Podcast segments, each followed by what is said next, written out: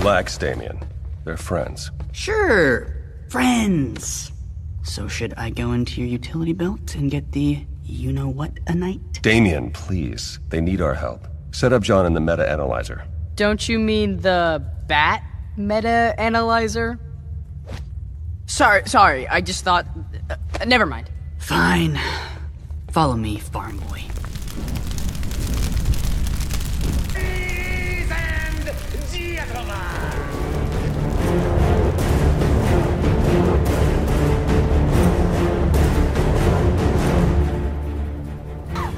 Ladies and gentlemen.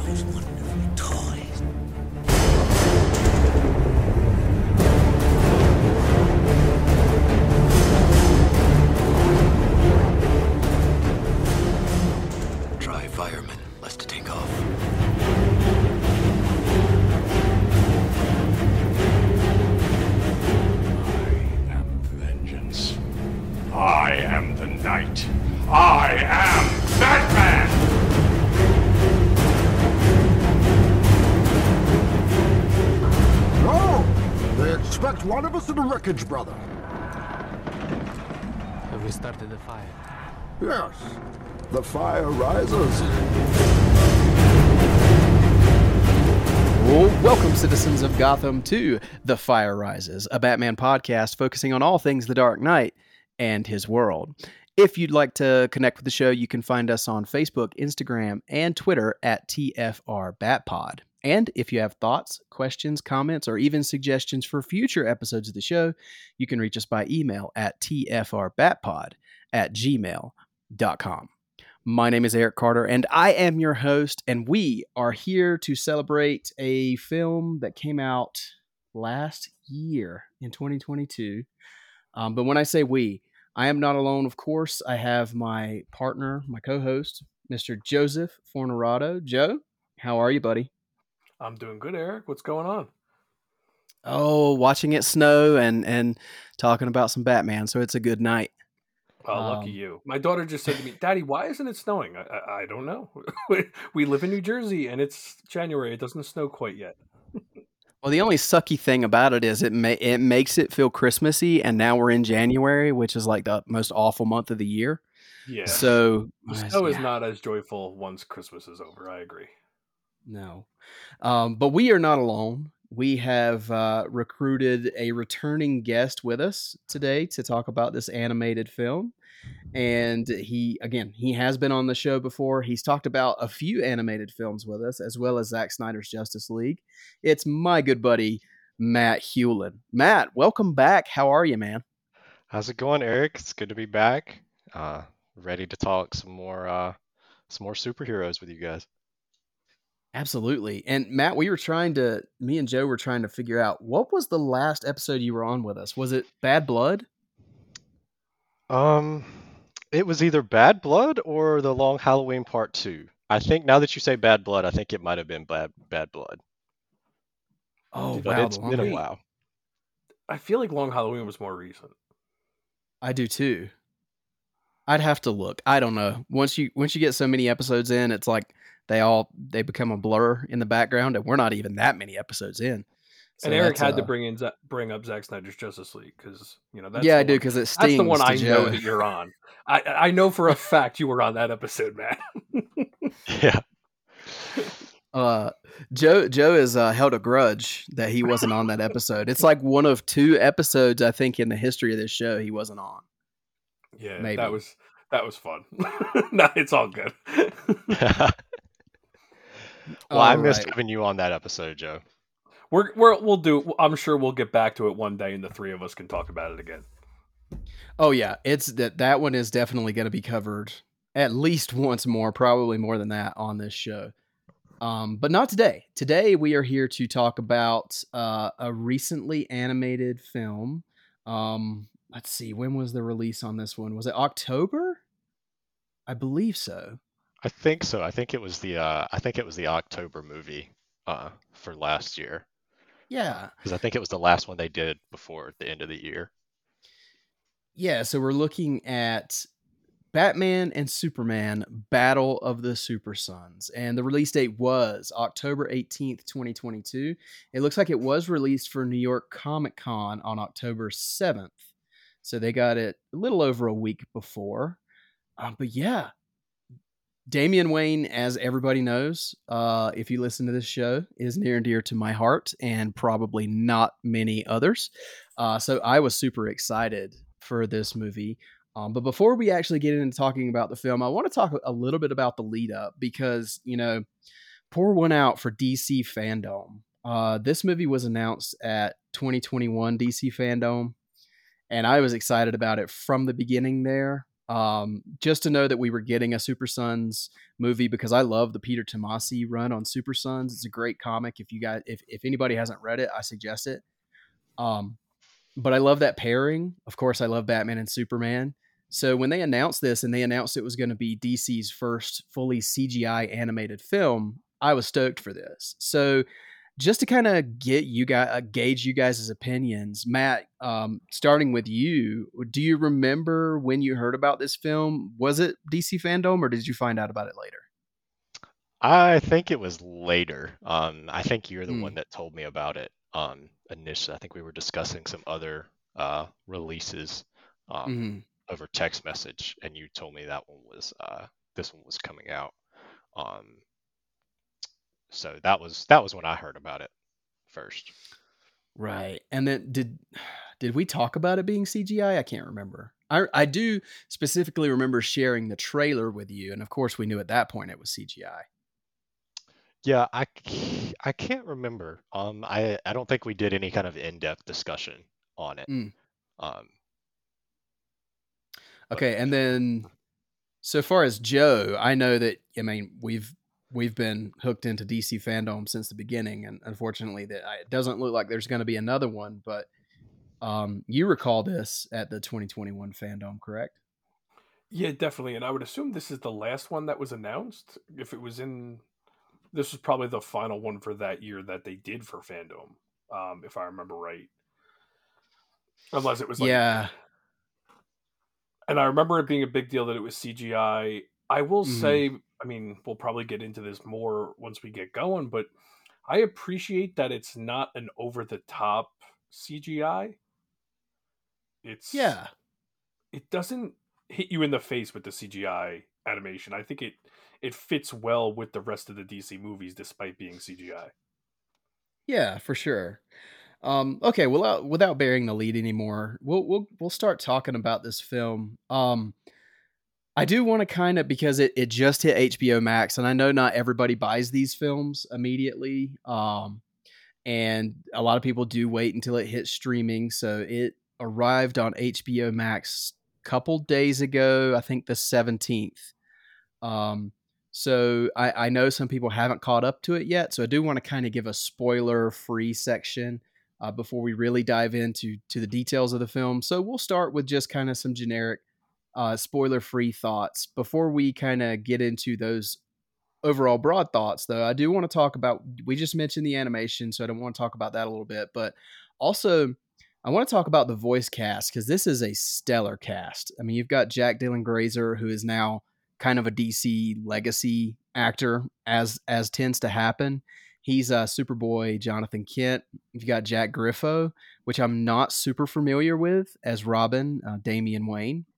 Uh, we have the returning Troy Baker as Batman Bruce Wayne. I love Troy Baker. Um, I love his Batman and Bruce Wayne voice. He's also, of course, multi-talented um, voice actor. Right now, he's actually the host of the Last of Us podcast uh, because he was the main character in The Last of Us, the video game. So that's that's really cool.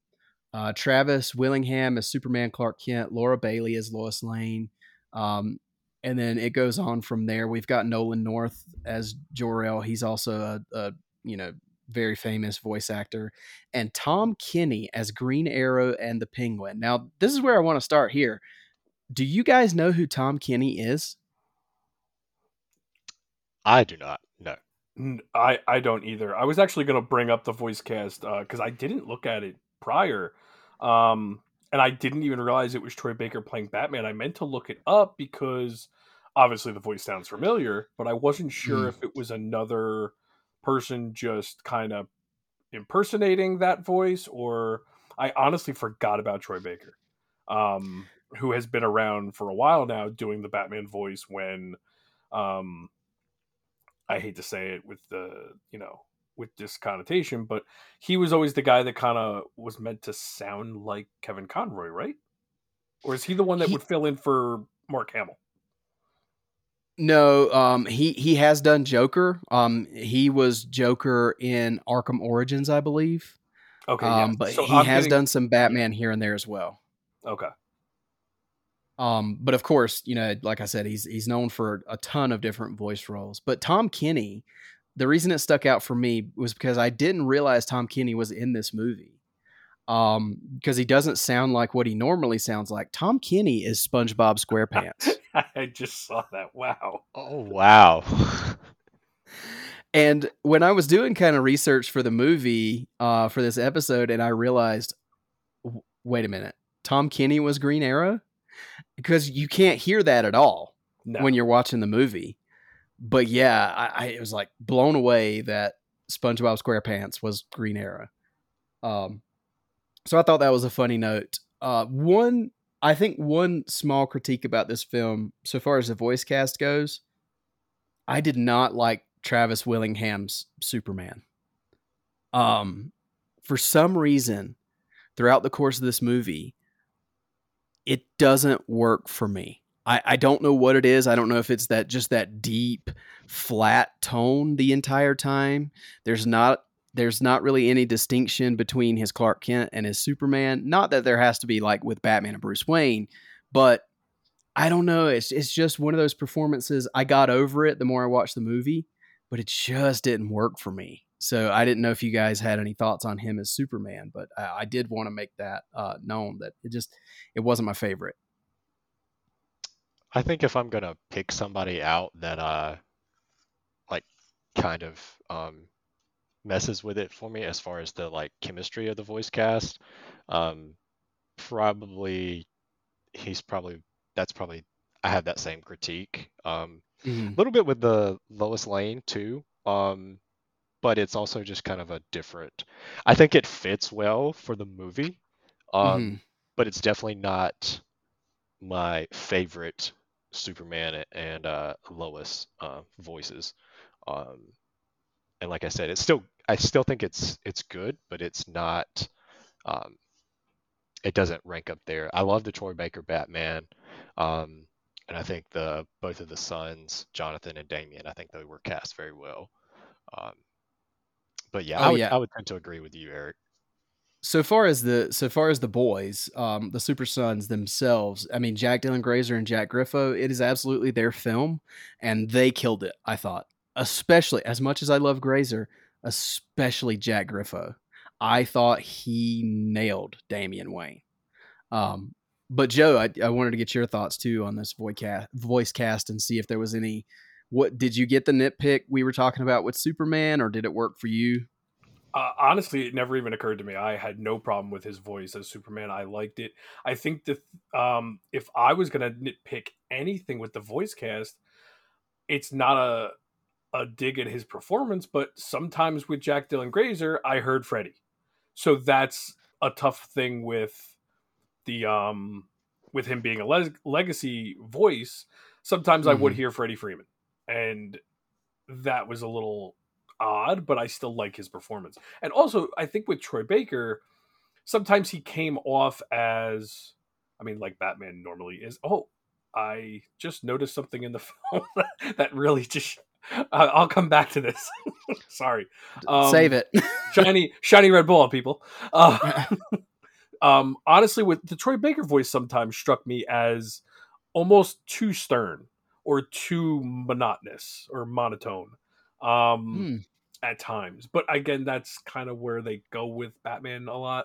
So it was just a choice. But honestly, I, I liked Superman's voice and, uh, and uh, you know, Clark's voice. I had no issues with that whatsoever. And um, I liked Lois's voice. Um, yeah, I, I thought the whole cast was, was really great. Cool. Yeah. And then um, so far as the animation, we kind of touched on it a little bit, and Joe, you had mentioned it. Um, so I'll start with you on this one.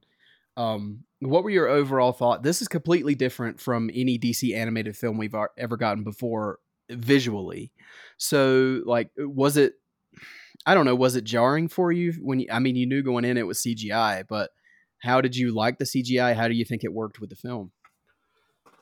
I, I really like it because I, I mean, again, I'm not a, I'm not an animation guru. I, it, I'm pretty simple. It's kind of like, yeah, that's good, or yeah, that's not.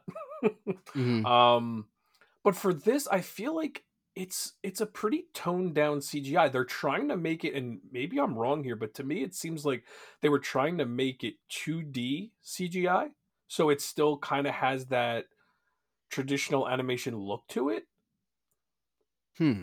Am I out of line for saying that? Because I don't it, like it doesn't look like feature film C G I. Like it doesn't look like Toy Story to me. You know what I mean? It doesn't look like that. It.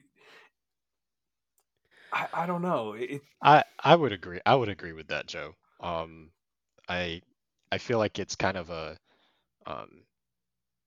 You kind of get that like, it's almost like the characters themselves have a, like a little bit of a three D. To them, but everything else behind them is definitely more kind of a a two D kind of feel, and I think it goes well together to kind of give you that um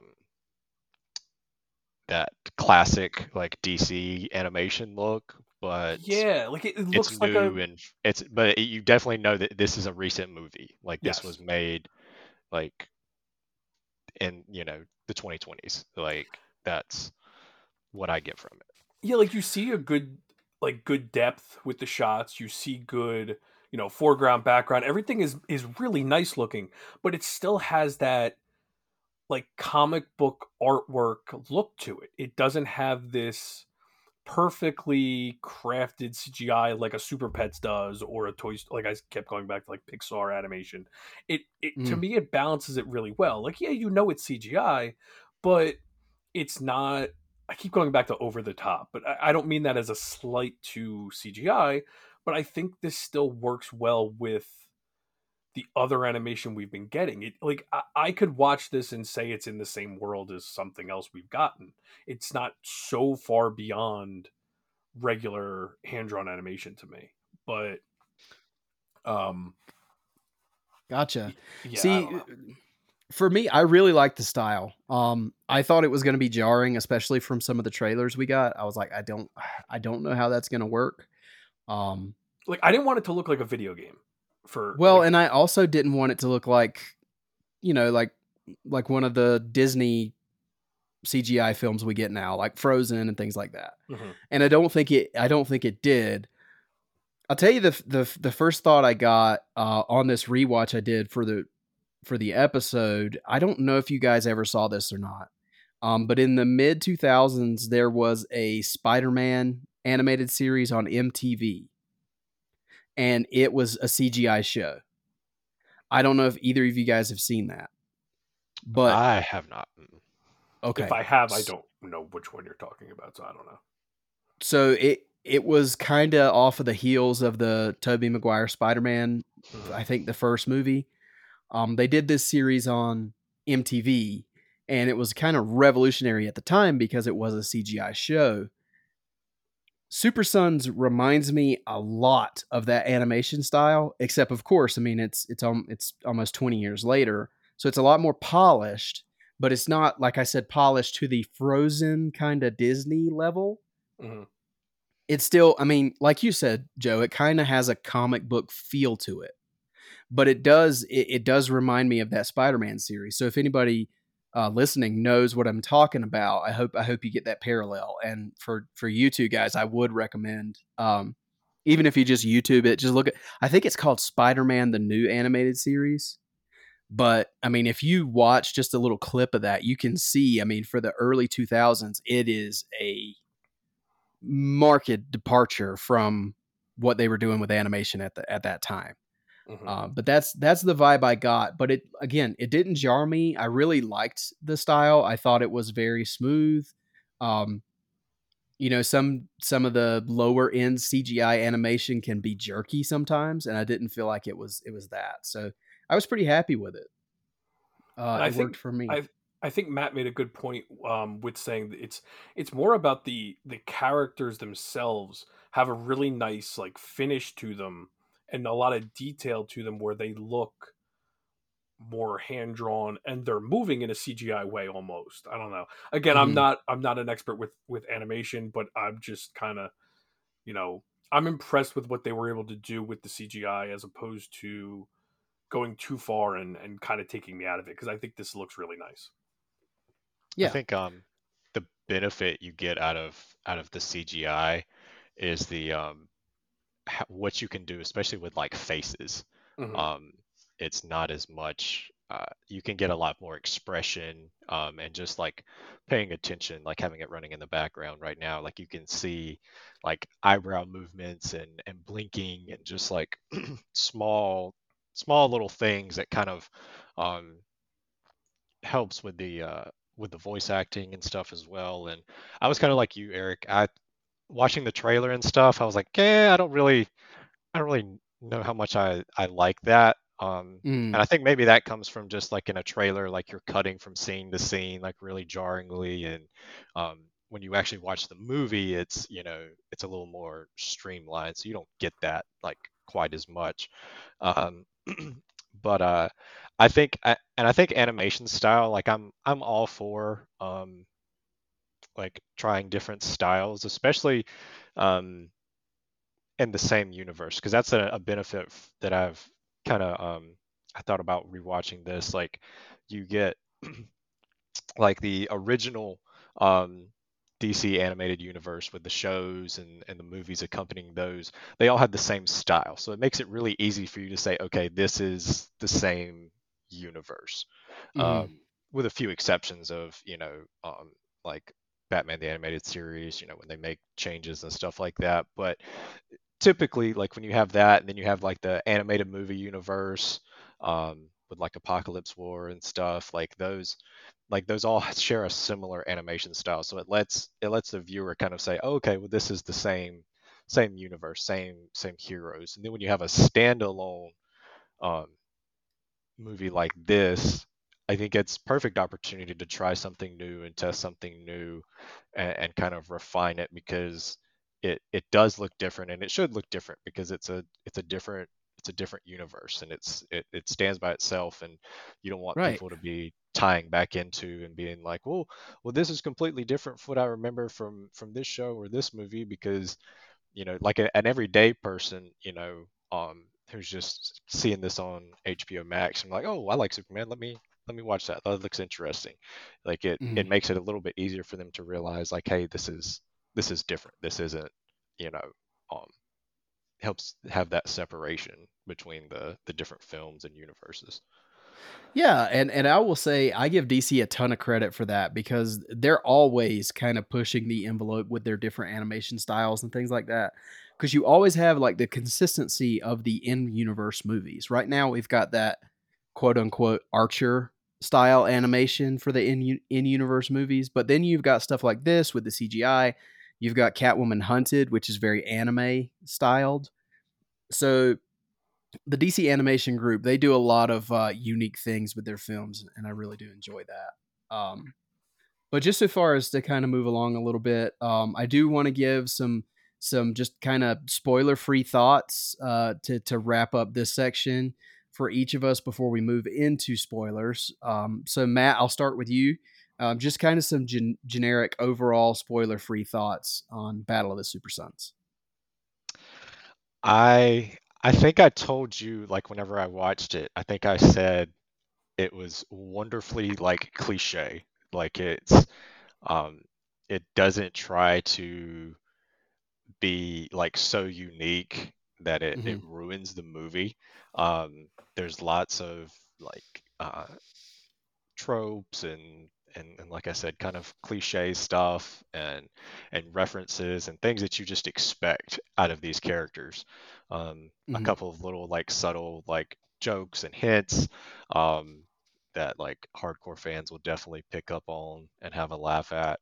Um, and uh, it takes a, uh, a a villain in a situation that like we've seen quite a bit, um, in especially in recent years, um, that and just it's it's something that worried me a little bit, but it was wonderfully done, um, and I I thoroughly enjoyed it, um, from beginning to end. Cool. Yeah, I was a little worried where you were going there for a second, because when, when you said perfectly cliche, I was like, oh no, because uh, I don't remember that conversation. But as you're as you're saying it, it's yeah starting to click again. Uh, but nice. Okay. Well, Joe, what about you? Some some just overall thoughts on the film. Matt put it really well with that wonderfully cliche, because he's right. Like they're, it's not trying to be too complex. The the mm. show the movie is basically taking the characters and giving you what you want from these characters. And I love that D C does these one-off films, because I think sometimes when they do the in-continuity stuff or the the everyday movies, they become monotonous. They become like just another movie. With this, I love that like, hey, we're going to give you a movie with with uh, Jonathan um with Jonathan and with Damian. And this is going to be a one-off, and who knows if we'll get sequels out of this? I don't know, but I'm assuming right now it's a one-off, and mm-hmm. it's we're just going to give you a fun movie with these two, and we're going to make the villain Starro, but the movie's about these two, so we're not going to overdo it with a villain that you might want more from. The villain's just mm-hmm. going to serve the purpose of the film, and that's what he does, and you're right. There's some tropes. There's some cheesiness in it, but it never bothered me.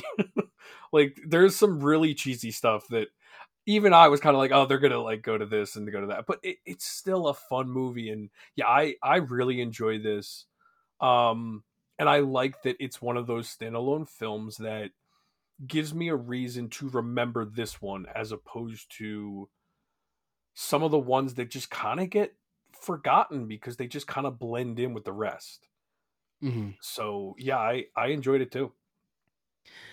Yeah. Um, so far as myself, for just, for just spoiler free thoughts here, I, I really, really enjoy this film. Um, I enjoyed it more than I think I thought I would. And, and I was really excited for it going in, just because of the characters involved that I really, uh, I, I love these characters. All, all four of the main players here are, are pretty near and dear to me. Um, I do have nitpicks on it. It's definitely not a perfect film. Uh, it's it's fun as hell, but it's it, of course it's not perfect.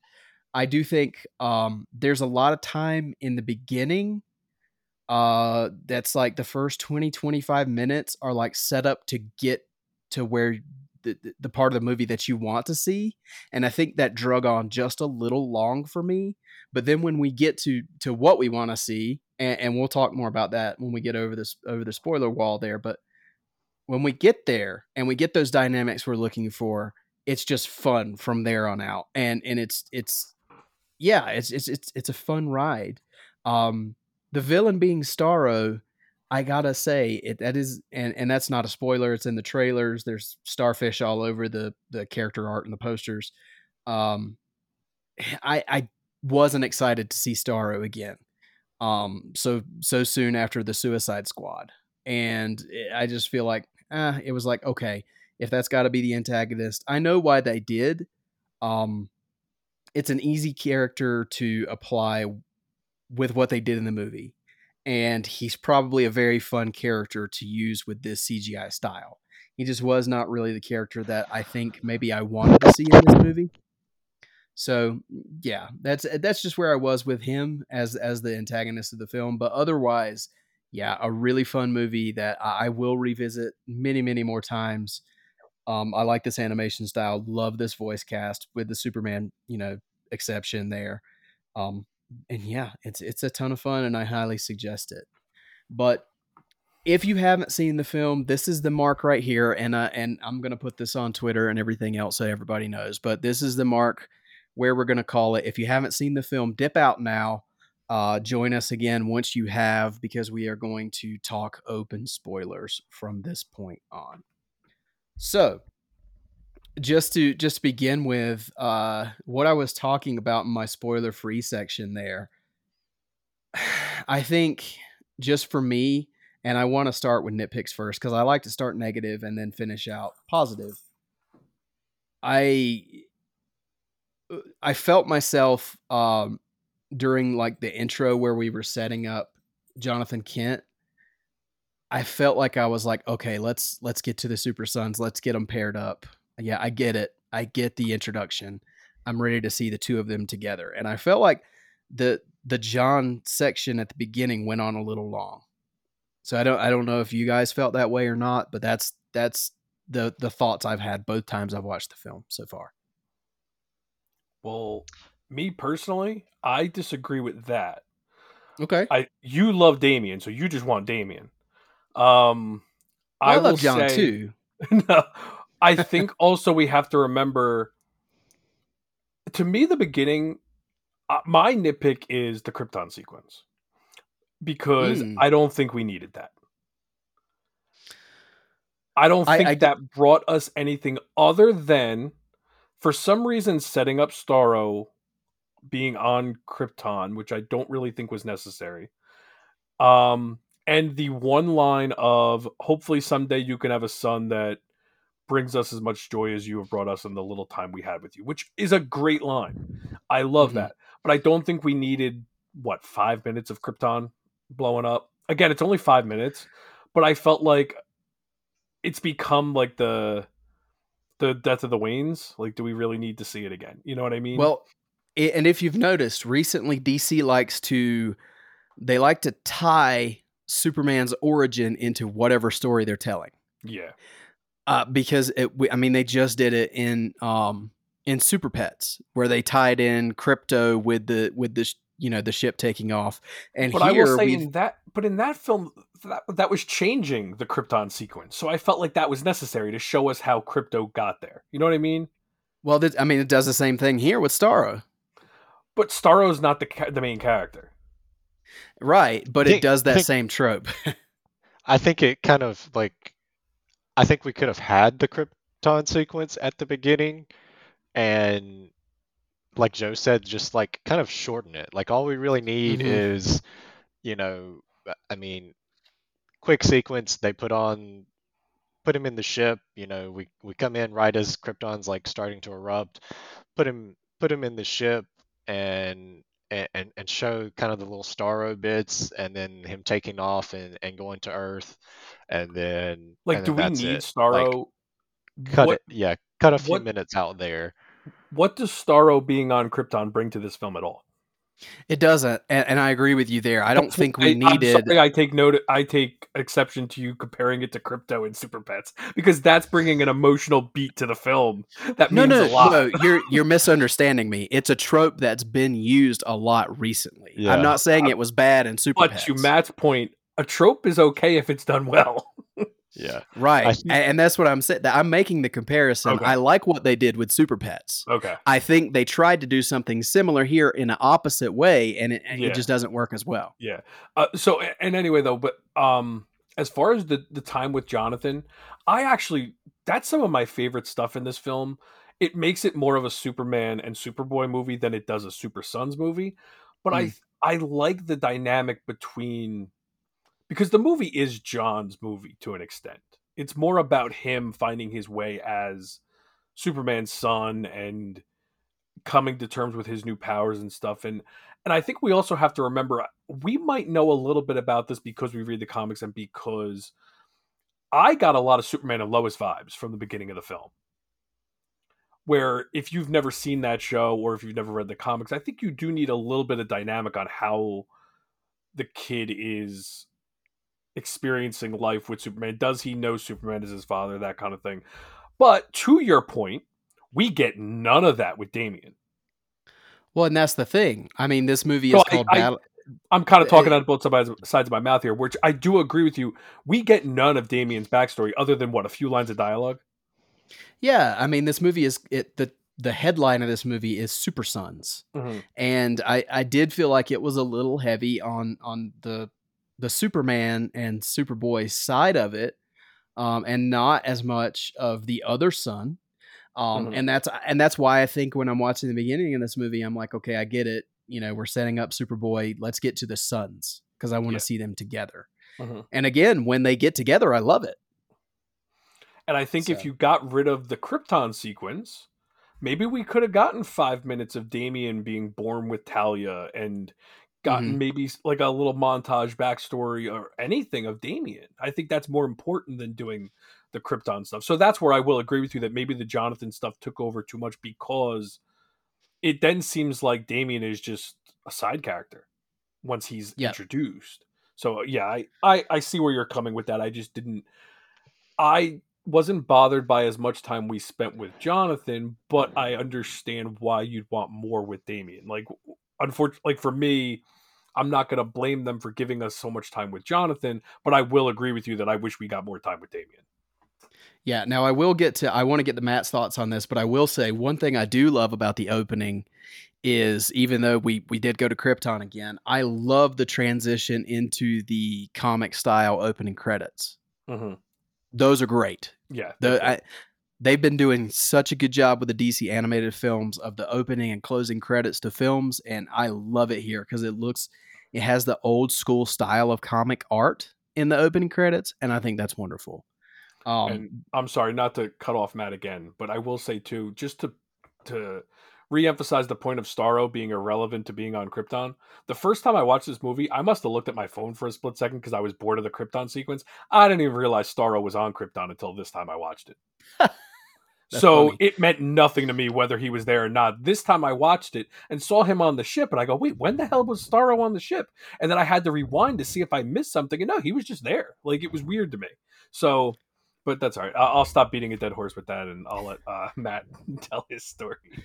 All right, Matt. So, so to get to your thoughts on that, just the whole opening here until, you know, with the with the Krypton sequence, the intro to to Jonathan. Any thoughts on that? Um, I kind of got the the same. Like, I felt the same way as you, Eric. Like, it was a Super Sons movie, and advertised and marketed and stuff like that with the trailers, and then. Um, watching it the first time, I was like, okay, this seems more like a Jonathan Kent like movie, and I actually kind of got a little worried. Like, watching through it, I was like, man, like, we've been on Jonathan and like Superman for a while. Like, how much is going to be left, you know, for them to actually like be together? And I got worried about it kind of like, you know, going like zero to sixty like super quick and and stuff, um which it didn't. It, it ended up not being that way. um mm-hmm. So I do kind of get the same feeling as you. Like, it it drug on a little bit, but at the same time, like, you know, kind of agreeing with Joe, like, I don't know what I would really cut out of the Jonathan like origin story kind of stuff to make it, you know, it's it, it I feel kind of duped a little bit into, like, you know, I I I went in wanting a Super Sons, and I kind of got a, a Jonathan Kent, like, you know, um, Superboy kind of movie a little bit, mm-hmm. um, especially during the first half. Um, I I kind of like the uh, idea of um, cutting down the, the Krypton sequence to have more time with um, Damian and stuff. Um, But as far as like doing that, like, kind of simultaneously, I I don't think I would have liked that better, because I love I love the way we get introduced to Batman and and Damian. Um, the sequence of the the flying and the them uh, going over um, Gotham and and Jonathan seeing the one superhero that he says he likes more than his dad and stuff like that. I think that was great. And I like that we didn't, we didn't see any Batman until then. Um, well, and that's a point, Matt, that I, I will agree with you on. Um, I, I do love the introduction.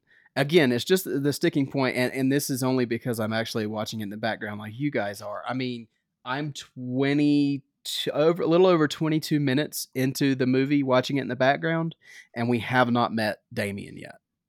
I think this is an eighty minute movie, and I think it's around yeah. the twenty-five minute mark when you actually get to the Super Sons meeting. And that that's, I think that's a little imbalanced there. I agree with you guys. I think I would cut the Krypton sequence, add ten minutes to this movie to make it a full hour and a half, and give Damian a little more, even if it's like flashbacks after you meet him in the cave. But to that point, you'd still be waiting twenty, twenty-five minutes to meet him. But you would get more of him. Yeah, I, I'm with Matt, though. I kind of like that, like, the introduction to him is from, like, Jonathan's point of view. The film is from Jonathan's point of view, so we're meeting Damian the same way Jonathan is, which I think gives it a different dynamic. Again, I agree with you guys that you wanted a Super Sons movie, and that's kind of what was marketed, and I think we get there. Like, that's why I understand your criticism. It's just not one that bothered me, because mm. I got enough of Damian, and I enjoyed the stuff with Jonathan and seeing everything from his perspective. It was just, I went with it, and it, it worked. Yeah, I, I mean, I, oh, go ahead.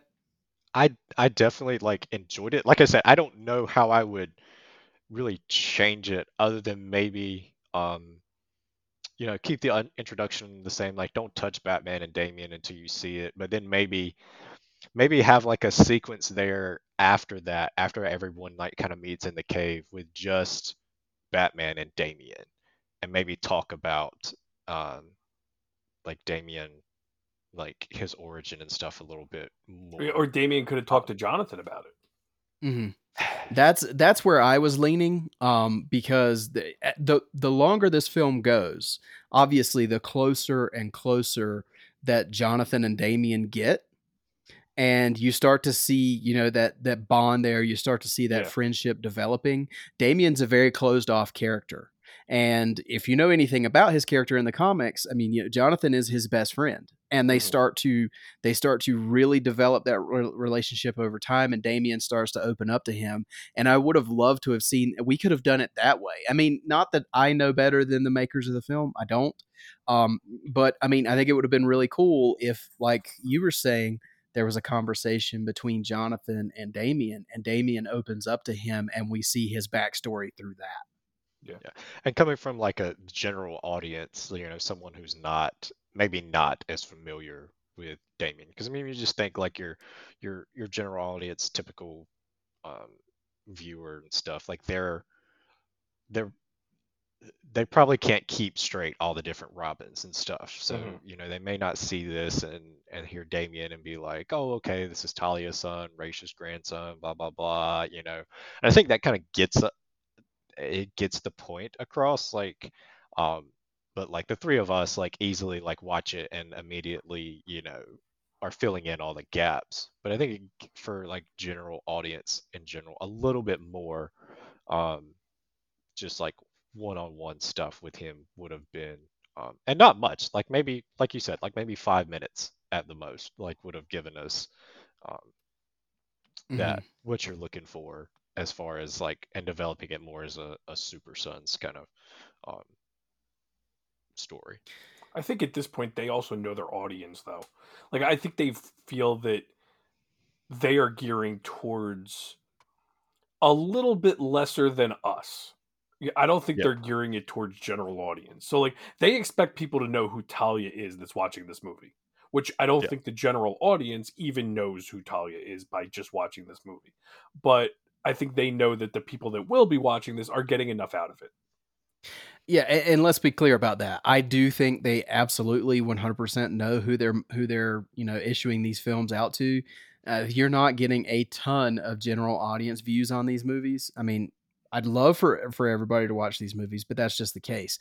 I mean, if you look at Rotten Tomatoes, this film has a one hundred percent critic score, but it's only got nine critics that rated it. So, yeah. I mean, yep. that's, so I, they, they definitely know who they're, who they're, who they're pushing these films out to. Um, but to stop, I mean, to stop beating that horse about the intro and everything, just to get to when they do actually meet, man, I love it. I love that, you know, the first thing that really happens between these two is Damian decides to be the little douche he is and tests Superboy's abilities and pushes him off of a cliff. I love it. Yep. That, Does that happen hilarious. in the comics? I feel like it has to have happened in that, that run by Tomasi um, and Gleason. It might have. Yeah. Cause I, I feel I, like I've definitely seen that. Yeah. I mean, and then he zings a batarang at his head. Yeah. I it's, it's, it kills me. Um, You guys know, I mean, Damian's my favorite Robin, which probably says I'm really twisted, but I, I love Damian. Uh, and I thought he was, I thought he was so well portrayed here. He's grown on me, but I think you're crazy. I mean, that's fine. I, I, I love agree. him with Jonathan, though. I think Jonathan is the best thing to have happened to Damian. Mm. Yeah, I, I think so, too. Um, I think it's definitely the relationship there has softened the character. Mm-hmm. And I do think if you if you watch kind of the older D C animated films, the ones that we did have Damian in, sometimes it's a little it's a little difficult to have affection towards Damian in those films. Mm-hmm. Whereas I think this, if this is the first film you saw Damian in, you know, it starts that way, but you do get a little more of that uh, that that well-rounded uh, Damian personality. And you do see that, uh, you know, outside of the, the rough exterior, there is, you know, a vulnerable human there. And you and you do have a little, I don't know, a little availability to get a little closer to him, I think. Which, again, I know I'm biased towards Damian, but that's that's what I got out of this film. I think this is a classic example of Jonathan giving Damian what he's missing, mm. uh, which is that social interaction with people his age and and someone that he can really like actually like relate to and and open up to, um which is something I think you see in real life with, you know, um kids that have like rougher rougher childhoods, or like, you know, um the not the standard um family dynamic and stuff, you know, um that may be like homeschooled or something like that, or, or not getting that same um, that social aspect and, and missing those those skills and things. Um, and I think they illustrate that very well in this, like with the uh, is it is it Stargirl or is it Wonder, Wonder Girl? Girl? Like who Wonder Girl? Yeah, Wonder yeah, Girl. Yeah, that he's talking to, like um, when they get called to the tower about the Titans and stuff. Like you can, that kind of alludes to the fact that he's had those, you know, issues and stuff before that you would expect from someone who was trained and raised by assassins for most of his life. So um well, and even in the cave you see that moment where he's where, where he's on the phone with uh Wonder Girl, and he you can you can tell like he's trying to put on that gruff exterior, um but you know they're kind of rejecting him from the Titans basically.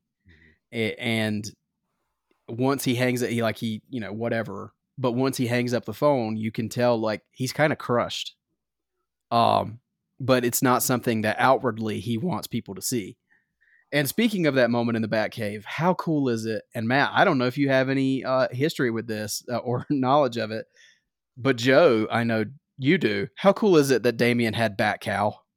I know, that is cool. And, and Jonathan was, milked I, him for him I, or milked her. Yeah. Like the first, the first time I watched it, I paid no attention to it whatsoever, and mm-hmm. um, and then on on rewatching it this week, I was like, wait a second, why do they have a cow in the Batcave? Like, I was like, giant pennies, playing cards, T-Rex, all that. Like, I, I get all those references now, but why a cow? And then like Damian was just like, why wouldn't I have a cow? And I was like, no, tell me, why do you have a cow? Um, and I did, I did notice on like the playback here, um, I don't know if you guys did, but uh, the the markings on her face are the bat emblem. Mm-hmm. Oh, I didn't so, notice like, that. No. Yeah, that's the, whenever whenever you see her pop up again, it's it, I thought that was really cool, and I think it distinguishes the fact that it's not um, uh, the Kent's cow, which. Um, yeah, so very similar to. So I believe if if I'm if I'm thinking correct, I think it was like during Batman Incorporated. Um, where it was definitely the, during Morrison's run, because I'm yeah. not as familiar with Batcow, or at least why he has the Batcow. I don't remember how that came to be. I just remember him always having the Batcow.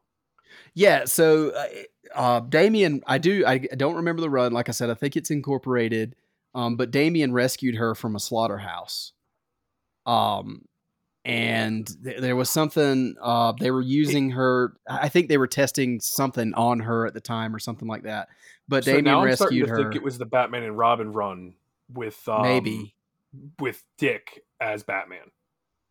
Could be, yeah. But I do remember like that she she lives in the barn at Wayne Manor now. Like she is she is Damian. Basically, she is what Ace is to Bruce. Yeah. Um, she is she is the Robin's bat cow.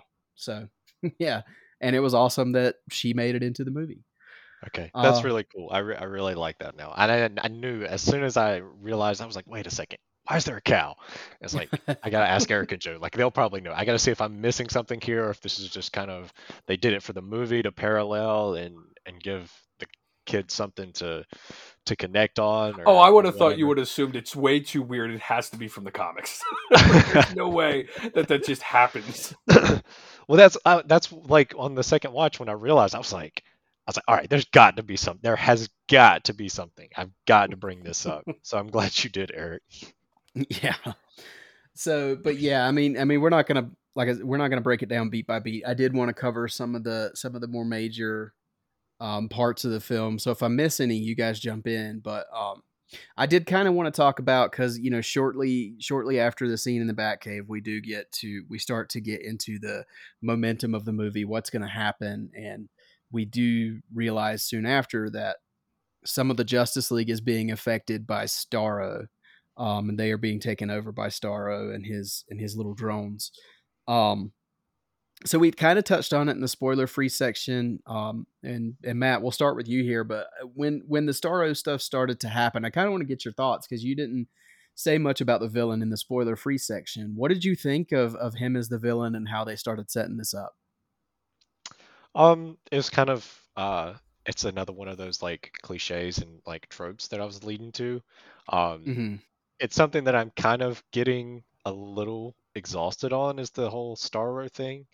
Um, cause like you mentioned, like we, we just saw him on the big screen, um, for Suicide Squad, um, seeing him here. Um, I just, uh, um,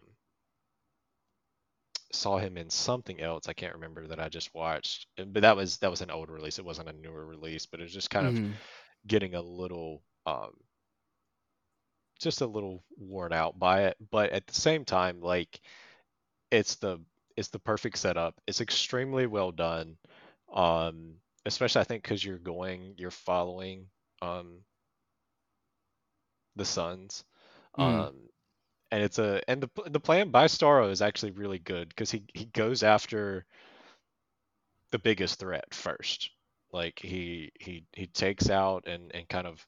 Um, which kind of by happen chance, because I think the way he gets to the tower is he actually runs into it um, on his way to Earth. But then like immediately identifies, okay, these are the guys I need to worry about, takes them off the board, and then that's when he starts to kind of, you know, get the general populace and stuff. Um, and I think I think it's very well done. Um, mm-hmm. And I, I think it's a perfect, kind of the perfect villain Uh, to introduce these two. Um, I think it gets a little, I think it would have gotten a little hectic and a little just not as good of an idea. Because what you want is you want to, you've got to do something to take, to make these these kids have to rise up and and and, and fill the roles of their father. You've got to take Batman and Superman off the board somehow. Mm-hmm.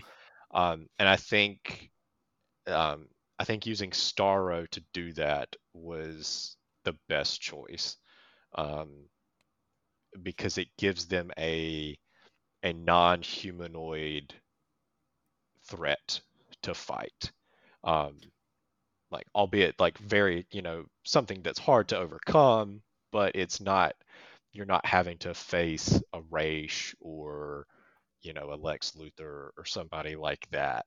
And mm-hmm. and put them against it. Um, it's kind of more of a natural threat that they're having to to overcome, and I think that fits better than having someone that's a um, like I said, like more of a humanoid, like human based villain.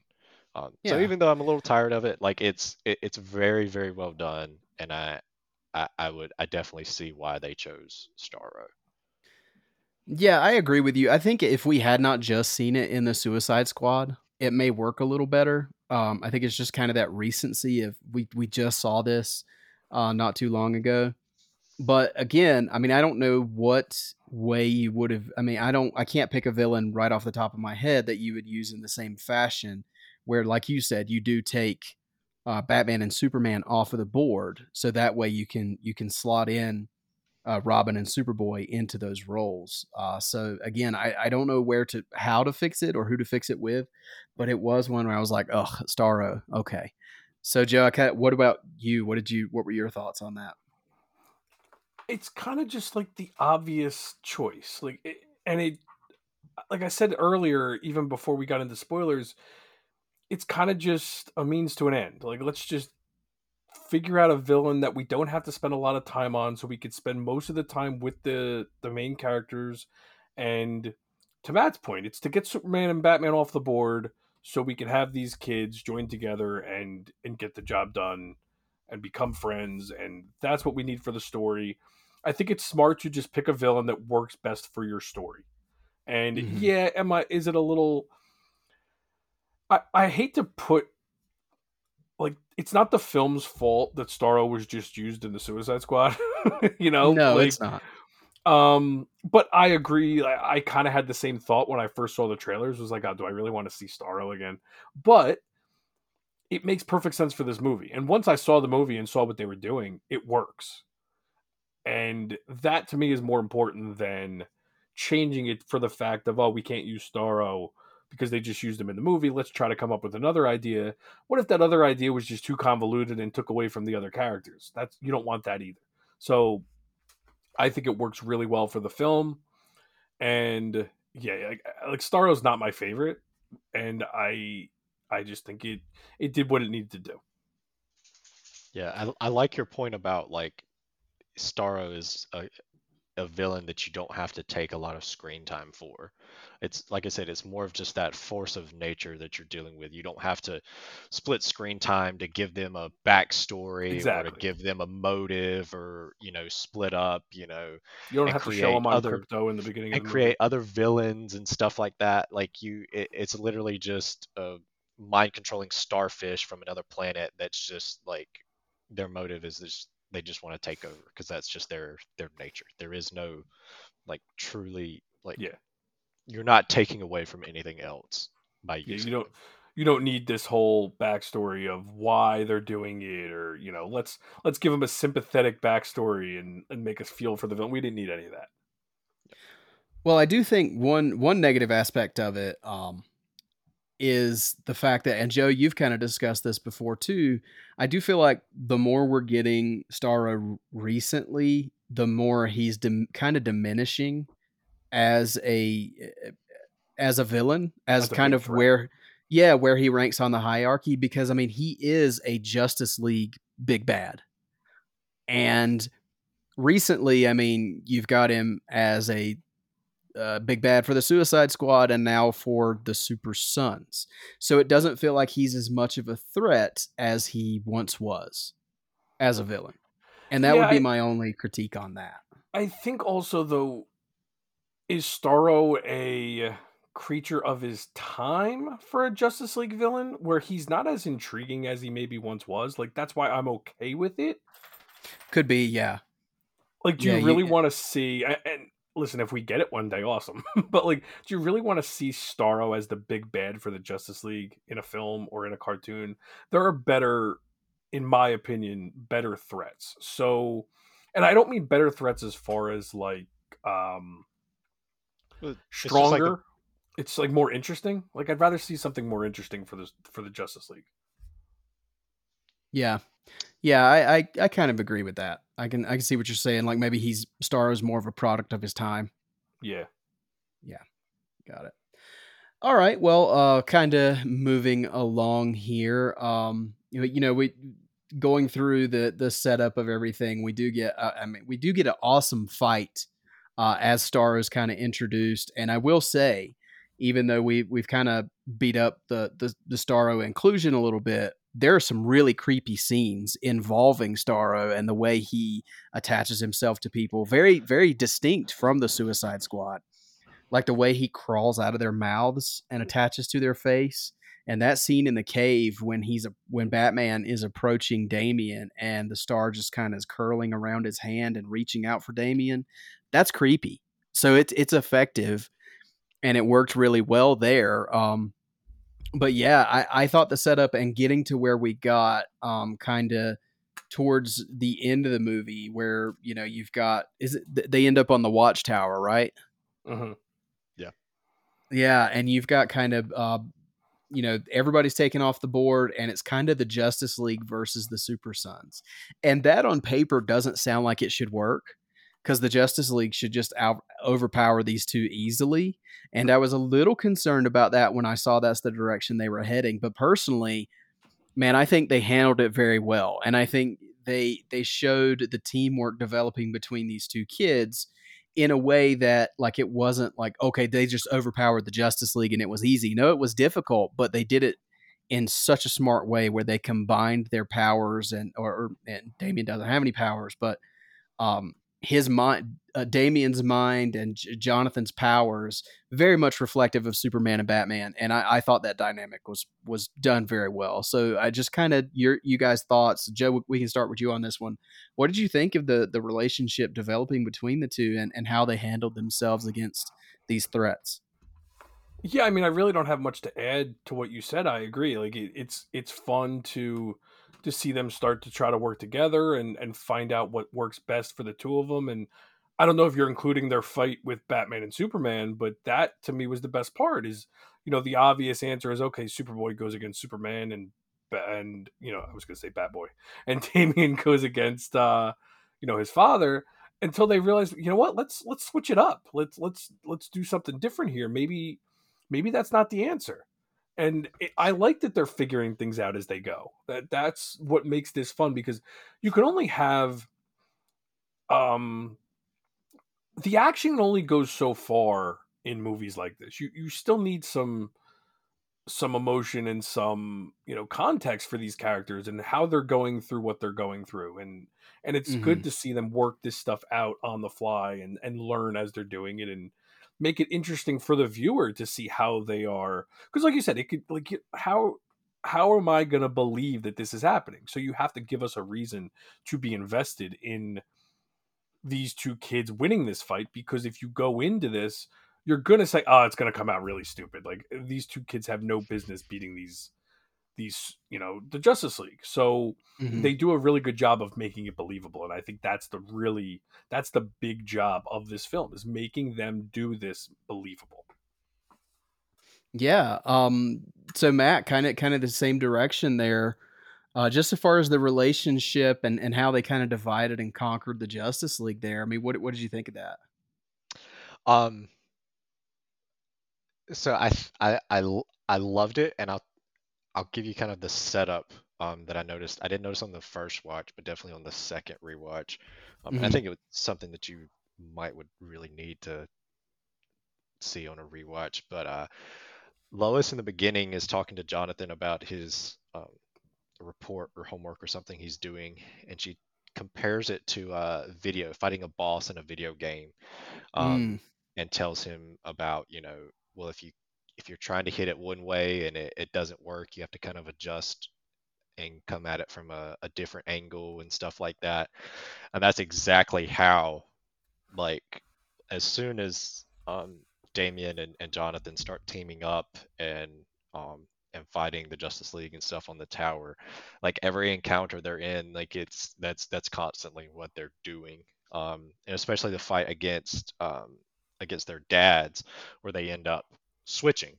Um, also alludes back to a comment Damian makes whenever um, Superman and Jonathan like show up at the Batcave about the, you know, the you know what tonight out of your utility belt or whatever kind of thing. Um, I love how that tied in um, to this as well. Like, you knew that was going to come in handy later on. Um, But it, it's literally like the way they've overcome this is not trying the same thing over and over again, and not um, uh, not hitting it, you know, just brute force and trying to, you know, use their um, uh, their powers and stuff in the same way. They're constantly adapting, and that's what that what that's what makes them strong and able to overcome it, is their their ability to work together and and come at it from different angles. Yeah, and and I think one of the things I really like there is you also start to see, like, not only are you seeing Jonathan and Damian kind of this this bond between them develop, but you're also seeing them develop as as heroes in their own right. Um, you're seeing Damian kind of become that tactician, and you're also seeing that Jonathan's powers are kind of, he's coming into them as he goes, because in the beginning, we have that scene in the Batcave where Damian, you know, he shoves him off the cliff, and then he, he can't fly, obviously. And then we see, you know, he's not invulnerable because he bashed him in the head with the Batarang. And then closer to the end of the movie, you start to see how Jonathan is developing, and you find out, because we think, oh gosh, there's this scene where you think, you, you know, Jonathan, he's dead, but no, now he's developed that invulnerability. Um, So I, I really like how they kind of paralleled that with, you know, they're, these two are growing as as as little, you know, young adults. Um, they're also growing as heroes, and, and it's a it, it's it's a parallel with them becoming friends and kind of going through this together. And I think it's just it, it's really fun. It's a it's a really nice touch. But what you guys mentioned about, you know, the those two kind of dividing Batman and Superman, and the obvious choice is Superboy against Superman and, and Robin against Batman. And they do that for a few minutes. And I, I, like you, Joe, and I think you even said it, Matt, I really like when they got to that point where this isn't working. Why don't we do the unconventional and switch? Um, And and that really, it does, again, on paper, it doesn't seem like it would work, but they did it so well in the film that, that yeah, I, I really enjoyed what they did there with the, with what I thought was the final battle. And this is going to be my other nitpick to the movie. Um, it felt weird because in, in a, as short as this movie is, because it's only eighty minutes, like when the, when they, you know, defeat the Justice League on the Watchtower, you know, you think it's over. And then, no, there's the whole crashing of the Watchtower. There's the putting the kids in peril. Uh, then that is kind of, you know, once it, they're safe from that, that seems like a, a good ending. And no, we've still got to, everybody's got to come together and take on Starro here at the end. So it seemed like there was just a little bit of stop and start with a couple of different endings there. Uh, and I don't know if you guys agree. Uh, Matt, we'll, we we can start with you on this one. Um, did you think there was kind of some false starts or false endings here? Um, a, a little bit. Um, mm-hmm. Just because, like like you said, it's like, okay, like it, I feel like they kind of nerfed aspects of Starro to make him, you know, be defeated by Damian and, and Jonathan, but then mm-hmm. the fact that he's he's still so freaking hard to kill, like, and it's just like constantly, you know, building up. Um, you know, you think you're done, you think you're done, you think you're done, and then it's it's not. But um, I, I, a small nitpick, but I, I think it again in the end it it kind of it, it kind of all works. Um, yeah, and and well. again, I, I don't think I don't think it's a it's a huge detriment to the film. Uh, it's just a tiny nitpick. I know what they're doing. They want to get to that scene that everybody wants to see of uh, Jonathan and Damian fighting alongside Batman and Superman. That's what they want to get to, and that's clear. I just does feel like they gave us some false endings to get there. Uh, Joe, what do you think of that? I think that I liked the first um, false ending. Like, I, I, I didn't think that that was the ending as far as them just defeating Batman and Superman. I liked the whole... we're going to have to go down with the ship to defeat Starro. I, I think that's a really mm-hmm. smart choice for these two characters. Um, it's the next one where Starro somehow survives that. Because even sur- Starro dying while they're on the other side of the ship that somehow doesn't burn up, that's a little confusing.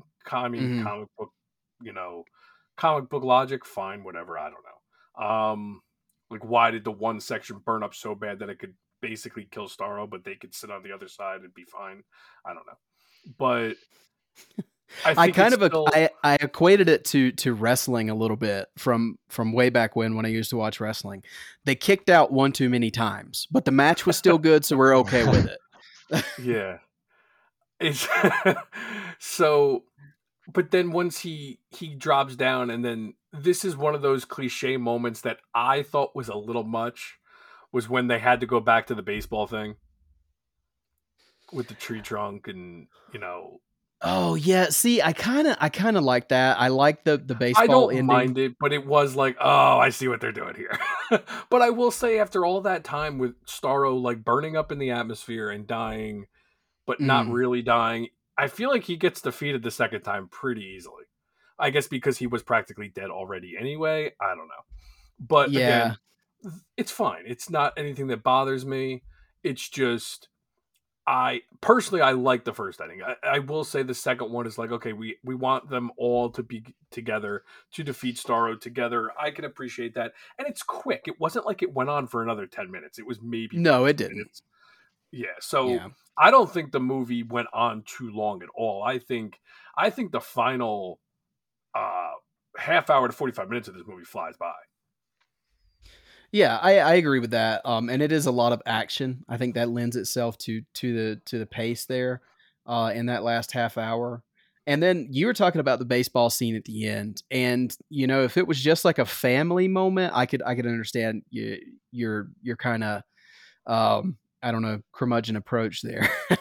But uh, it's it, to me, it was it was even further Uh, cementing that relationship between Damian and Jonathan, because I love the final little piece we get on the water tower. Well, I'm, I'm sorry. I, I don't mean the baseball scene at the end. I mean him using the tree trunk to oh. hit Starro was a okay. little on the nose.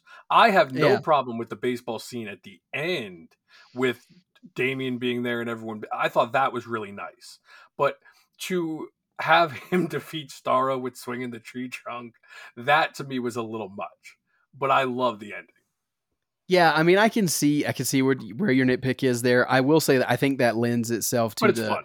It's to the, how much his powers have developed. Yes, um, and it's a fun which, thing. Like that's where I try to think like, okay, maybe that's like a kids movie trope, and I I mm. can appreciate that because the these are two kids that are the main characters, and I think it's fun that way.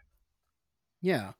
Um, so, so far as the wrap up there, we've kind of both talked about that baseball scene and then meeting at the end. Uh, I, again, it's so in character for Damian that even after they d- developed this friendship and they're, they're having this heart to heart and this warm moment at the end, Damian still pushes Jonathan off of the water tower. Um, yeah. that, that make, that has made me chuckle both times I've watched this movie. And God bless him. I, I love Damian, that little dick. Uh, and we got to talk about him paralyzing that kid twice. Oh, yeah. I mean, that... that is the biggest laugh of the movie. I'm sorry. That What does he say? Uh, it's, uh, he'll be fine in a week. Yeah. the, the, the bully uh, yeah. that's picking on Jonathan the whole time. Yeah, that's great. Um, and then but he does I did it again want... at the end. Yeah, he does. Uh, but but Matt, me and Joe have talked about it. But your kind of thoughts on the ending here? How do you think they? How do you think they wrapped it up? I I I, I like it. Um, and then hearing you guys talk about it and stuff kind of makes me um think about a, a, another way. And one of the reasons why I I love this movie so much is because there's so many things that are, are mentioned, foreshadowed and stuff in the beginning of the movie, even in the parts that we talk about, like we felt like dragged on. Um, it's one of the reasons why I said I don't know if I would change any of it, because um, so I already talked about how Lois um, told Jonathan about, you know, going at things from different angles and how he kind of applies that when they're fighting the Justice League and and, and mm-hmm. teaches that to Damian. Um, so that's what that's what he got from his mom. But then what the lesson that his dad kept talking to him about was about sacrifice and what his job requires of him. And then being Superman requires and it ha- and it taking sacrifice. And I love how they tie that into the boys realizing like they're going to have to go down with the ship and sacrifice themselves to save the Justice League and their parents and the world. Um, mm-hmm. And kind of how Jonathan takes that, realizes what his dad has taught him and, um, applies it and helps kind of teach John, uh, teach Damian that. Um, I also loved. I, I had I had no issues with the way that they, they killed Starro. It was a, it was again, like it was it was another one of those like tropes, cliches, whatever, but completely well done. Um, and then again, it ties back into like that um, confidence that uh, they show that Jonathan has now developed. Um, for by showing how he was in the first baseball game at the beginning of the movie now to the end, um, and not just because of his powers, but just because what he was able to overcome. Like it's not it's not the fact that he has superpowers now that he can he can hit the ball. Like he could have hit the ball to begin with. Um, he barely they show him barely missing it. It's more um, he's he, he lets things get into his head and is not as confident. But now that he's overcome something much bigger than hitting a baseball, like he can he kind of mm-hmm. gives that. He's like, if I can knock this giant starfish alien, you know, into orbit and kill it, like I'm gonna have no problem, you know, hitting this baseball. Like I shouldn't have anything to, to fear. Um, and anyone that plays baseball will tell you it's a confidence thing. Like that's without a doubt. Yeah. Oh, completely. Yeah. yeah. Yeah. You overthink it too much, and you're you're never gonna you're never gonna hit it. The the um, movie does a lot of, of really great setups and payoffs, and you could argue maybe they're a little, I mean, cliche or, or tropey, but like even. Even the ants thing with, with Clark in the beginning, or was it um, they were, you know, reporting on ants, and that ends up being the whole setup for the hive mind with the Starro. Like yeah. mm-hmm. Jonathan yeah. remembers yep. that conversation. Like they do a lot of really cool stuff with that. And you could say it's a trope or it's cliche, but it, it's also good writing. They they put yeah. a lot of thought into everything that they put into the movie. Everything made everything had a reason for being in the beginning of the movie. Yeah, I, I agree with that. Um, Okay, cool. So I, I think this is this is a good time to to kind of to kind of wrap it up here. We've gotten kind of to the end of, of the movie, but I do before we before we move on, um, as is tradition here when we when we talk about um, a review for a movie that we haven't talked about before. Of course, it's Joe's favorite part is uh, rating the film. So I do kind of want to get uh, uh, kind of some final thoughts, wrap up on the movie, and then a Batarang rating. So that's that's out of ten Batarangs. So uh, Matt, you're the guest here. We're going to start with you. Kind of give us some final thoughts on the film and your Batarang rating. All right. So um, I'm going to stick with what I said to begin with. Um, wonderfully cliche, like lots of lots of things that are maybe not super in- unexpected or like you you're not like on the edge of your seat like wondering about, like lots of, I don't want to say fan service, but it kind of is fan service because we love it and it's the little things that we pick up on, um but like Joe said, at the end of the day, it's still good writing. It's still mm-hmm. um this is it, it, even though it's in a superhero genre and it's more because it's the Super Sons, it's maybe more for a, a younger um, superhero audience, comic book audience. Um, it is still at its heart, it's still good literature, um, and that's uh, that's that's something that's just evident on the on the first watch. It doesn't take multiple watches. The more I watch it, the more I pick up on, and the more I enjoy. Mm. Um, so.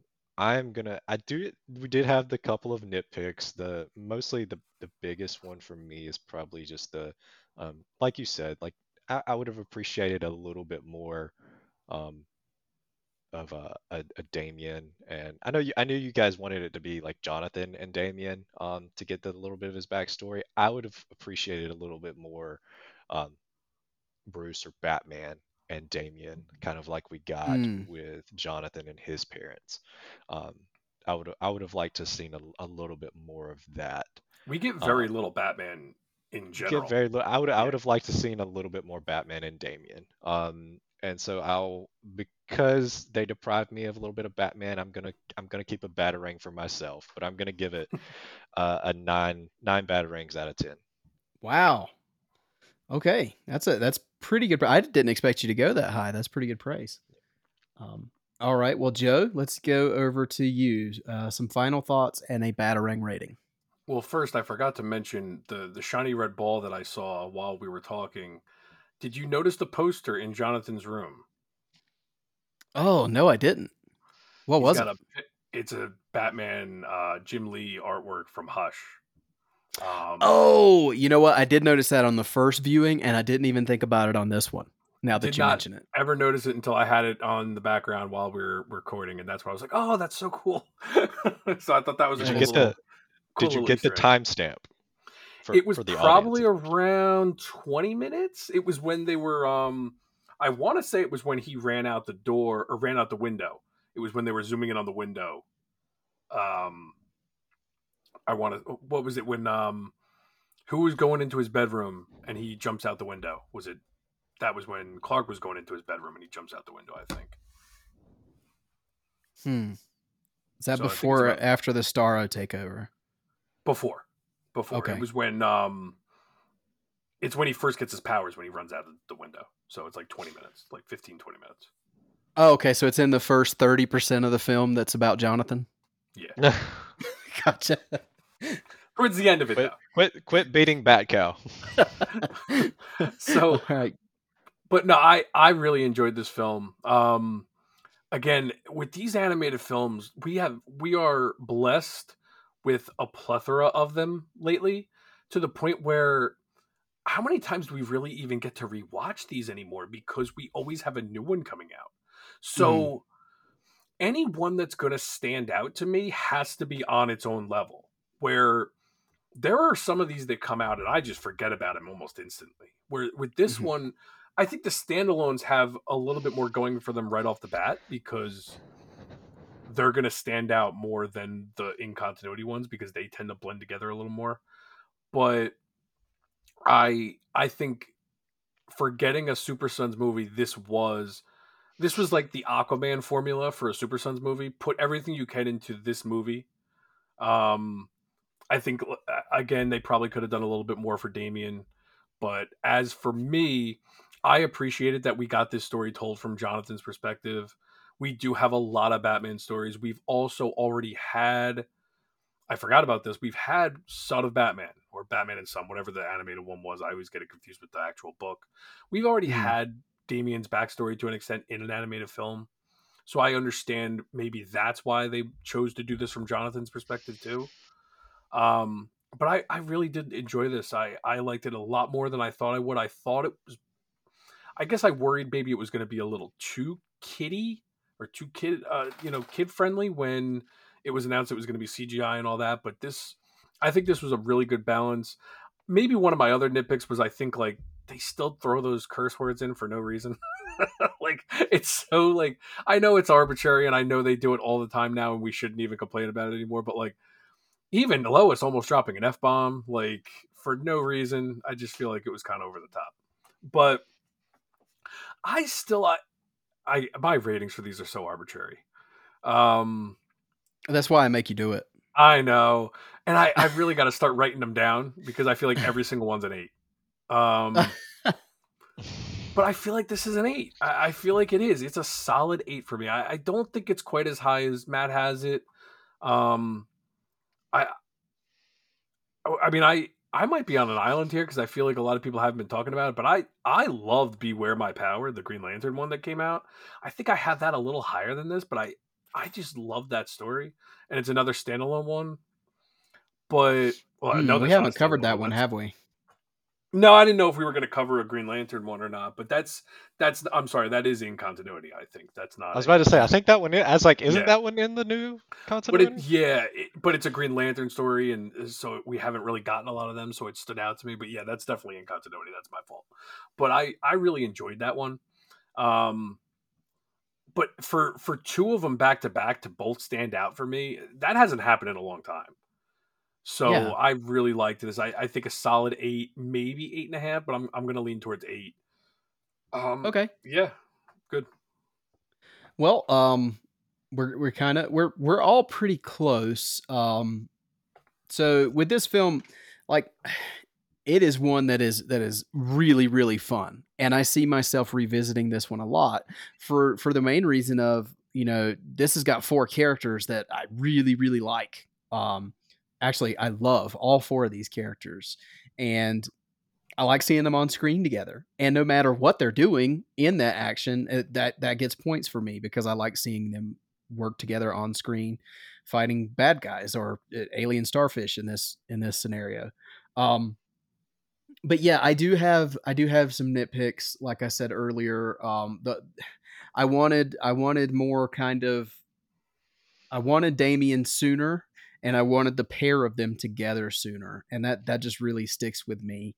Um, and then again with the with the Starro inclusion, I, I feel like I'm already a little tired of Starro. Which it, it, I mean, to be fair, we've seen him in two things recently, and so that doesn't feel like a lot, but then again it already feels like a lot. Um so with that, and then it just the I kind of I guess I kind of knock off a half a point for for my major nitpicks. Um so I had I had three of them, I think, in this film. Um so for that reason, I'm right there at a, a I'm shooting the gap between uh Joe and Matt there. I'm at a eight point five out of ten batarangs. Um definitely one that I will revisit, like I said, quite a bit, and I look forward to it. Um, and I, and I like what you said, Joe, about the distinction um, between this uh, and, and kind of the in continuity stuff, where the, sometimes the out of continuity stuff stands out a little more, because it does. I'm thinking back, and you, you think of stuff like uh, Gotham by Gaslight and things like that. It definitely sticks out versus the, if you even the trilogy of Damian Batman films in that old universe, like they, they all kind of start to feel a little bit the same. So I do like that aspect of, of this feeling different. That definitely gets some, some goodwill for it. Well, and I will say, to Matt's point, like Matt called me on it. I, I forgot Beware My Power was in continuity, because I, mm-hmm. I hope they're actually trying to do a better distinction with the new in continuity films, because like even Batman, The Long Halloween, yeah, that's probably going to be in continuity, or it is, and we're probably going to get more Batman films in continuity, but Batman The Long Halloween is going to stand out.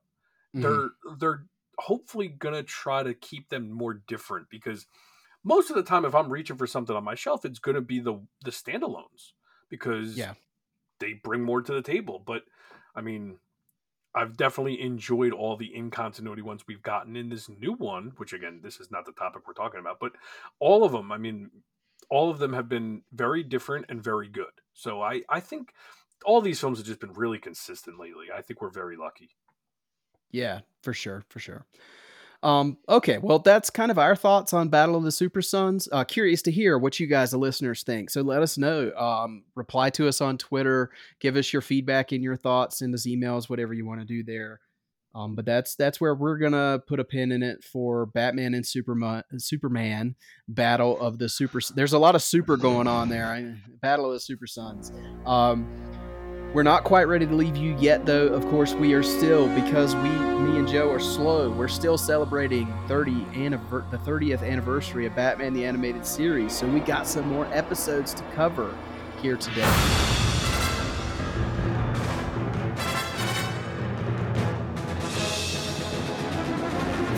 All right, guys, so we do have a handful of episodes left in our thirtieth anniversary Batman the Animated Series celebration, so we do want to finish those out as promised before we move on uh, to something else for the year. We don't know what we're going to do yet, uh, but we're, we'll figure that out and we'll let you guys know. Um, but I do want to, right off the top, mention uh, this segment of the show, just to pull back the curtain a little bit, was recorded separately from the main body of the show. And our buddy Matt was not available for this recording. So that's why you don't hear his voice, if it throws you off a little bit. Um, but I know, uh, I know Matt does love Batman the Animated Series, and he would have been excited to talk any episodes, but unfortunately he couldn't join us for this, but that's okay. So we have two episodes to talk about today. And the first episode is in from season one. It is The Clock King. And then a, in the synopsis here, uh, the Clock King, before he's known as such, Temple Fugit, is a button-down, obsessed time and efficiency expert who whose life re- revolves around order and punctuality. And on the advice of Hamilton Hill, who he meets on a train ride, he makes a tiny deviation from his schedule, and it winds up destroying his career. Years later, Hill has become mayor of Gotham, and Fugit resurfaces as the Clock King. And his main target in his thirst for revenge is, of course, Mayor Hamilton Hill. And it's up to Batman to make sure that he saves Hamilton Hill and stops the newly crowned Clock King. So, Joe, uh, let me know your thoughts on this one, buddy. What did you think of the Clock King? So, to be honest with you, when I saw that we were doing the Clock King episode, this was not the episode I remembered. I have very little uh, memory of this episode from watching Batman the Animated Series. For me, the only Clock King episode I really remember is the one where he's really manipulating time and Robin is involved. That was, for some reason, the episode I was thinking about. Hmm. So with this one, it's not that I dislike this episode. It was just not... It was kind of a letdown for me because I love that other episode. So um, this was, you know, more of, you know, Clock King's origin. And I really, it's, it's a fine episode. I just have no memory of it whatsoever, um, which is strange because I remember the other one really vividly. That is interesting because I, it's the opposite for me. I always remember this one. I don't at all remember the other episode where the Clock King appeared. Like that doesn't, I have no recollection of it. Wow. So yeah, I, this was interesting for me because I really don't remember, you know, Clock King's origin in the animated series. And, um, but it was, I like the whole, you know, like you said, his life revolves around punctuality and, and one little, one little change in that where he takes the advice of the, you know, the soon to be mayor. Um, it's, it's a pretty interesting episode with the way it's done with the time jump and, and how, you know, he gets, you know, basically his life is ruined because of this one little, you know, stray of his, his really just totally detailed organization. But, uh, yeah, it's, it's fine. I'm not crazy about the episode, but it's not, a, it wasn't like I was bored. It was just not, to me, this is not one of my favorite episodes. Right. Well, let me be clear about this. Um, it's not one of my favorite episodes either by far. And I do have a lot of, I just don't love the Clock King as a villain. Um, mm-hmm. And I think it doesn't help that he, I mean, just in appearance alone, he looks like a Riddler ripoff. Yes. Yeah. Um, I mean, he's got the bowler, he's got kind of the glasses, which, you know, you, you kind of swap out for the, for the domino mask. He's even got a cane and he's in a suit. I mean, he, he looks like the Riddler. Um, so I think just by design alone, he's not a character that really stands out. I don't care for, for him as, as a character really, but I do think there was some intriguing stuff in this episode because we, I mean, we all know someone who is extremely O C D and, and I myself, I mean, you can ask my wife if, If we're late for something, I'm freaked out. Like it, it just, it drives me crazy and it doesn't matter what it is. Like, um, the, the big one for me is getting to the movie theater on time. Like that drives me nuts. If we're not there and, and in our seats when the trailers start, I'm bugging out. Um, and it's, it's the same thing with, with, you know, theme parks or going to, you know, just, a get together, anything like that, or a work. I want to be on time. Mostly I want to be early.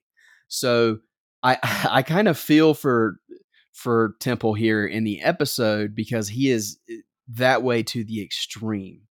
And, you know, on the advice of someone who's a little more laid back, he decides to kind of loosen up just a little bit. He, I mean, the, the only change he makes is he takes his coffee outside of the office and does it at three fifteen instead of three o'clock. And that turns out to be a complete disaster. And he he, he had a court case, right? Yeah, that, I was a little unclear of where he had a court case, and because he missed it, he went to jail for like seven years? Yeah, that part is kind of wonky. Is he an accountant? Is that the part that I would like? I, I felt like he was an accountant. Yeah, um, he's something like that. Um, they say he's like a an efficiency manager or something like that. Okay, which, and I guess whatever he missed was obviously a big deal, and to the point where maybe there was some type of fraud going on, and he was that, trying to prove that there wasn't. That was my assumption, and they okay, didn't they didn't lay it out that way because what no. kid is going to understand fraud? Or something yeah, like that. Yeah, I would assume they kept it vague on purpose, but for mm-hmm. us, it's kind of like, okay, but whatever. Yeah, and oh wow, seven years. That's a that's a heavy sentence even for yeah fraud.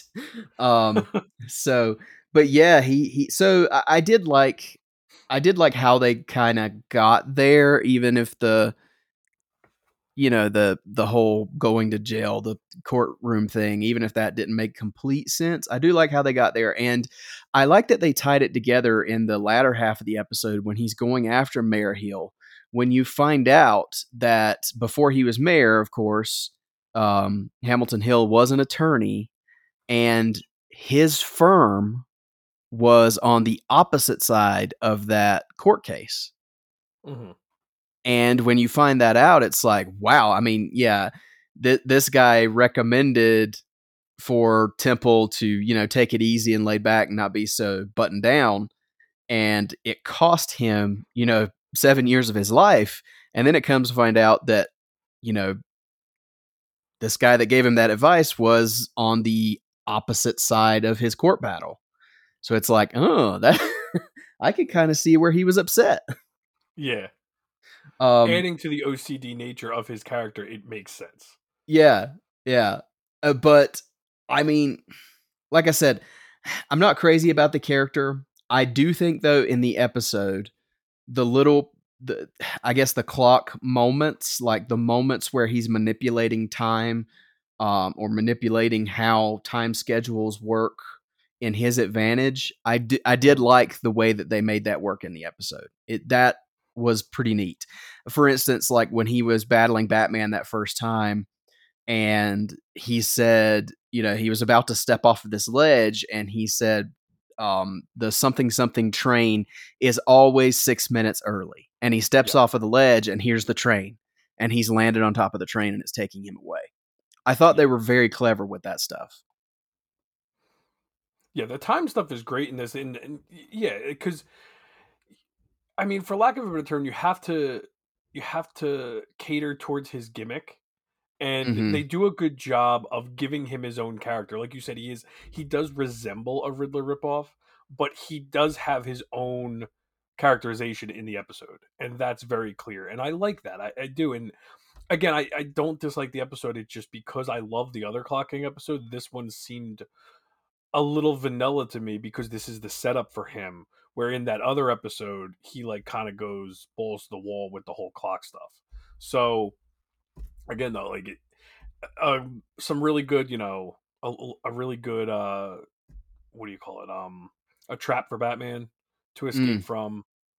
That's always fun. It, it, to me, whenever they do that, it always feels like a callback to the sixties show. It, it does feel that way, especially when they're battling on a giant clock at the end of the episode. yeah. Which... he's got Hamilton Hill tied to one of the hands of the clock and the hands are coming together. That's kind of scary. I mean, that's terrifying. Mm. um, but it does, it, it is very sixty-six. And I'm glad you mentioned that because did you know? You're going to say what I was going to say. Yeah, I do. oh, what, what was I going to say? Go for it. Bill Finger. Well, was he created by Bill Finger? No, but so his, he did appear in the sixties show and Bill Finger wrote the episode. Wow. Well, that was not the uh, that was not the trivia I was going with. But oh, okay. That's so, that's fun. I'm so glad you had that. Trivia. Yeah, there yeah. you go. Well, originally, um, I I found this out today while I was doing some research. Clock King was a Green Arrow villain, and the sixties show kind of transitioned him into a Batman villain. Oh, so that I did not know. Yeah, so. That I was not aware of. I just knew because I remember in my I was actually just looking up to see if Bill Finger created him because I knew Bill Finger wrote the sixties show. Mm-hmm. But he did not create him. he wrote that episode, and I want to say that episode is like the first time Bill Finger, and the only time until um, all the lawsuits and everything that Mark Tyler Nobleman did, that was like the sole time he got writing credit for mm-hmm. anything Batman. Yeah, I do remember that, but I did not remember that it was a Clock King episode. So that that's interesting. Yeah. Um, and I did the. I guess my ending shot here on Clock King is I did not remember until doing all this rewatching how many puns Batman likes to throw out. Because at the end of this episode, he tells Commissioner Gordon that he thinks it's just a matter of time until they hear from the Clock King again. And it's like, really? uh, they couldn't help themselves but write that one in there. Um, but yeah, again, uh, I think Lee Ankerett actually commented on it um, on Twitter. You know, it's it's fascinating that this show, I mean, e- even you said, you know, it's it's it's not a one that's a favorite or anything, but they do make it entertaining. And that's credit due to, you know, the crew behind Batman the Animated Series. They could take a villain, I mean, let's be as let's be honest, as lame as the Clock King, and make an enter- entertaining episode out of it, even if it's not, you know, a favorite. And they make him a pretty heinous villain too. Like, he's not just a throwaway gag villain. Like, he's doing some pretty horrible stuff in this. I mean, yeah. It's a cartoon. It's still a kid's show, so they make it very clear that, like, nobody was killed. But if this was done in real life, this would be pretty bad. Oh, like when he uh, when he sets like up, he the crashes st- the two trains. Well, yeah, and the stoplights. I mean, someone could easily be yeah. killed with yep. the stoplight situation. So yeah, you're right. I mean, which they always kind of toed the line. Um, with.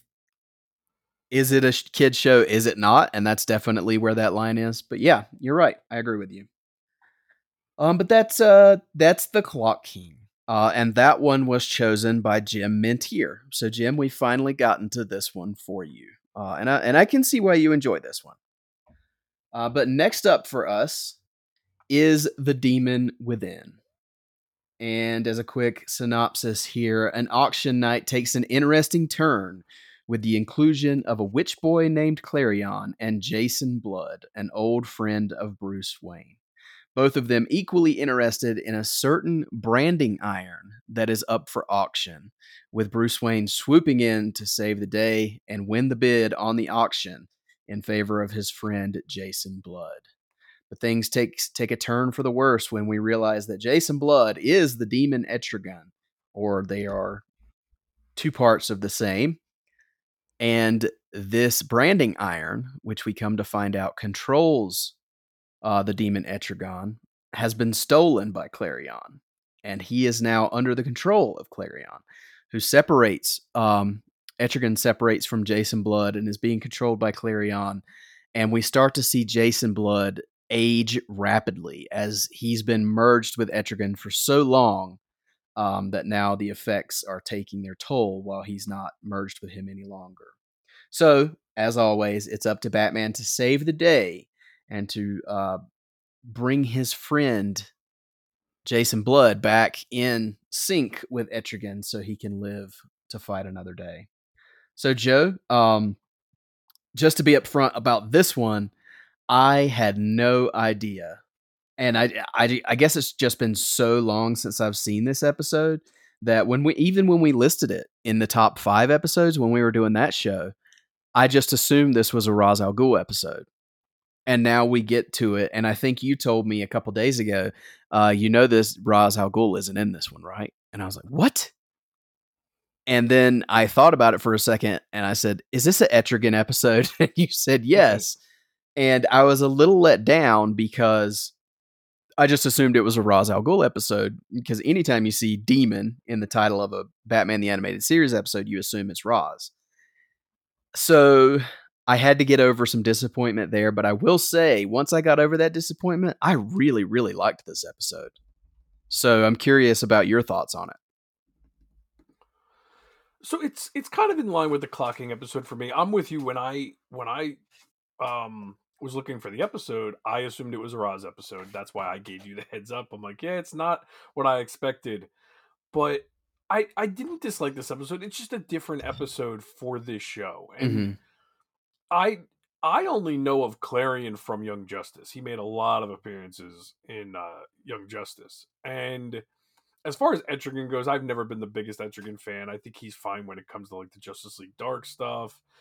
But this is a fun episode for Etrigan. To me, this is not a, a great Batman episode, if that makes sense. Like, I'm not trying to, I'm not trying to disrespect the episode, but it, to me, like I, I'd rather watch a Batman episode than something like this. But again, I think it's fun to see him cross over with this kind of stuff, and it brings light to the other side of the D C universe, which is fun too. It's just not necessarily my cup of tea um, for a Batman episode, but it was still entertaining. Again, this show is still entertaining when it needs to be. Um, to even make me, like, they do a really good job with Etrigan where his rhyming is not annoying in this either. Mm. Yeah, because the rhyming is there, but it's not like it, he can speak without it. Yes. Which... It's not a, it's not a unbearable gimmick. Yeah. I like it when the rhyming is used for, for like magic, for spell work. Mm-hmm. There it makes yeah. sense. When it's constantly like they're, they're shoehorning rhymes in just to make him talk like that every time he opens his mouth, that's when it gets annoying to me. Yeah, exactly. Um, but I, it, for some reason, I really like when Batman is faced with the supernatural or, you know, the out there, the fantastical, and it doesn't get much more fantastical than Klarion and, you know, Etrigan.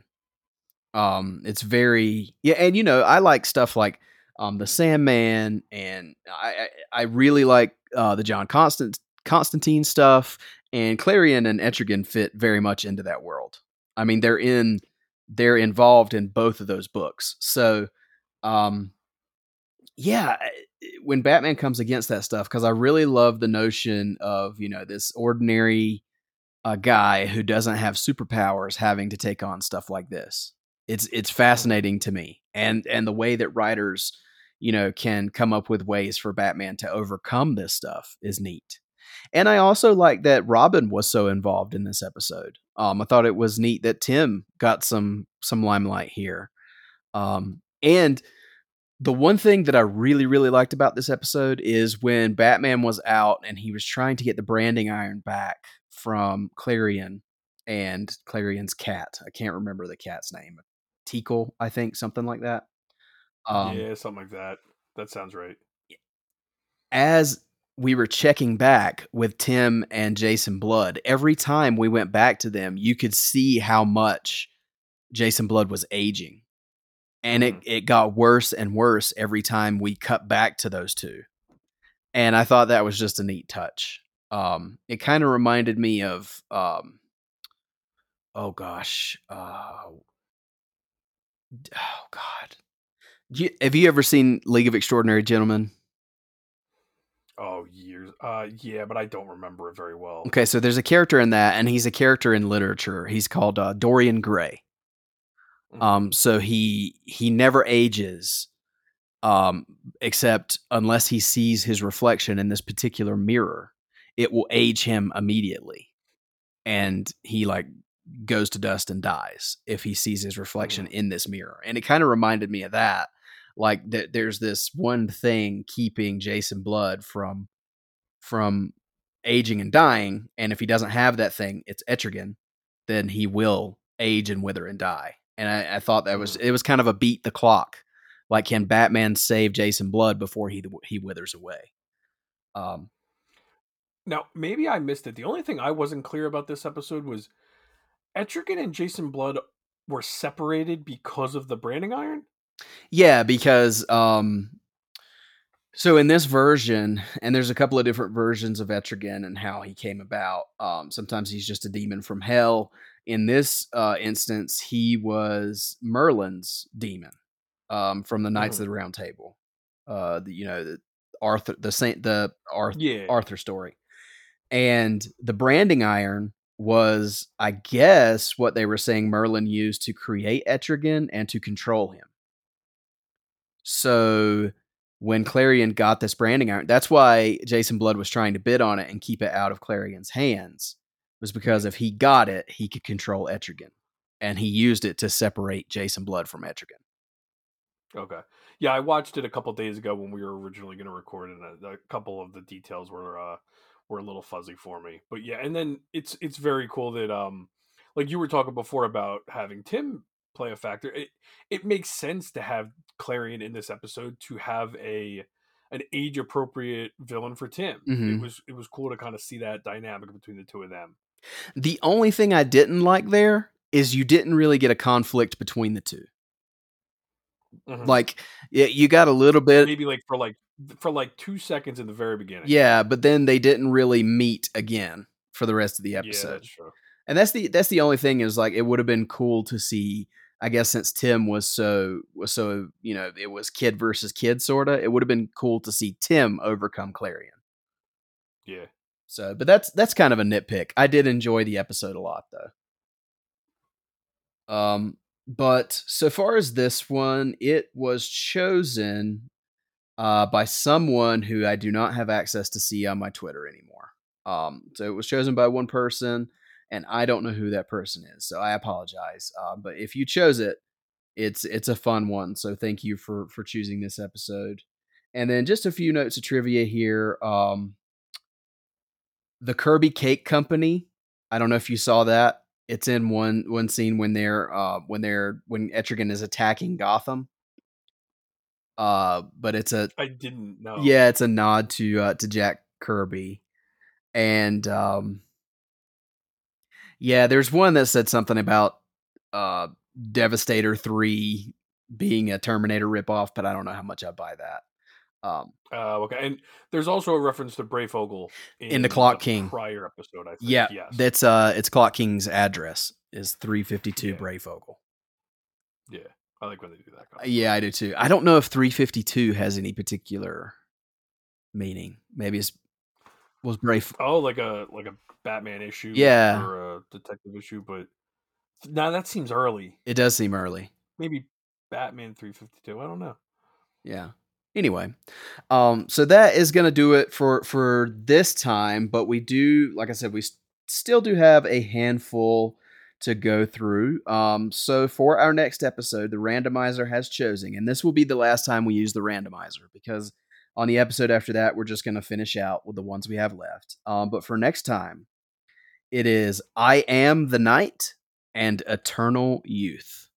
So uh, a mixture of episodes there as well. I do recall I Am the Night. I don't have much memory of Eternal Youth. So we'll, we'll have to I see do remember that. Eternal Youth is the Poison Ivy episode. I remember that one. Oh, okay. Gotcha. I'm almost positive it is. Okay. Yep. That works. But that will do it for, for the coverage of Batman the Animated Series for this episode. All right, guys, that's where we're going to wrap it up to, for today. Thank you so much uh, for joining us and listening. Uh, we had a lot of fun doing this. I'm so glad we got to have Matt back. Um, so that I'm going to thank you, Matt. Thank you for coming back. Uh, and on your way out here, we, we hope to see you again on the show soon. Um, but again, thank you for being here and tell everybody where they can find you out there on social media. Appreciate it, Eric. It was it was a joy to be here talking with you guys again. I'm actually on a little bit of a social media hiatus right now, but um, if good for uh, you. Any, if anyone has questions or comments, like specifically for me, um, direct them to Eric, and then he's uh good at getting those to me. Um, so. Yeah, yeah, no worries. And yeah, it's it's probably better for, I've heard this a few times from other people on podcasts, but it's probably better for your mental health that way. So, all right. Well, Joe, uh, thank you again for, for being the, the constant co-host and the, the, the guy I lean on here. We appreciate you, uh, you being here. So why don't you tell everybody if they want to find you out there on social media, where they can do that.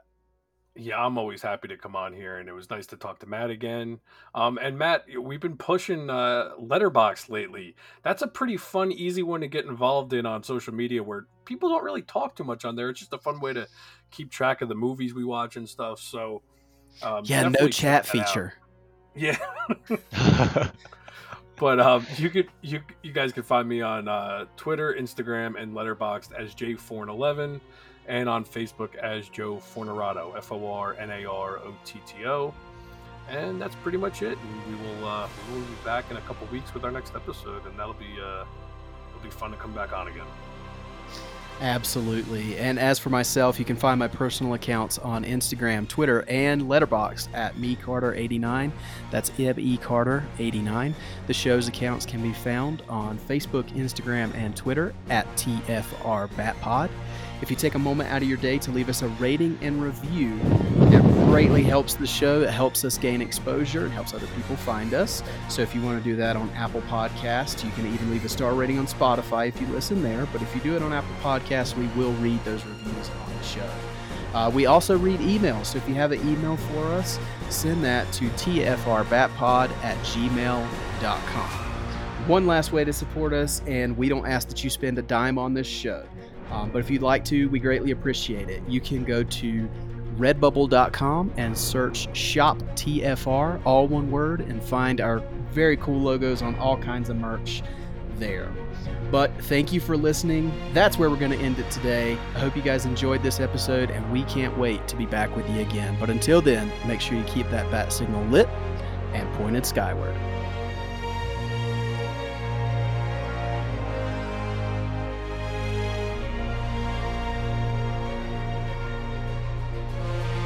Batman was created by Bill Finger and Bob Kane and is the sole property of Warner Brothers Discovery.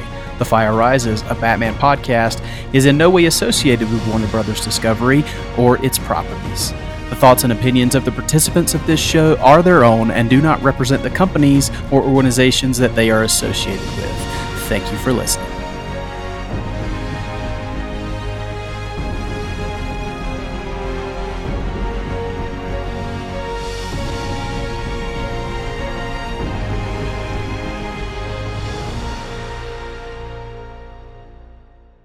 For the new dynamic duo. Nope. Dynamic duo is Batman and Robin. We're super sons. Okay, fine. What's next for the super sons? Well, I do owe you a birthday present. Oh, well, what is it? This. Ah! Still can't fly.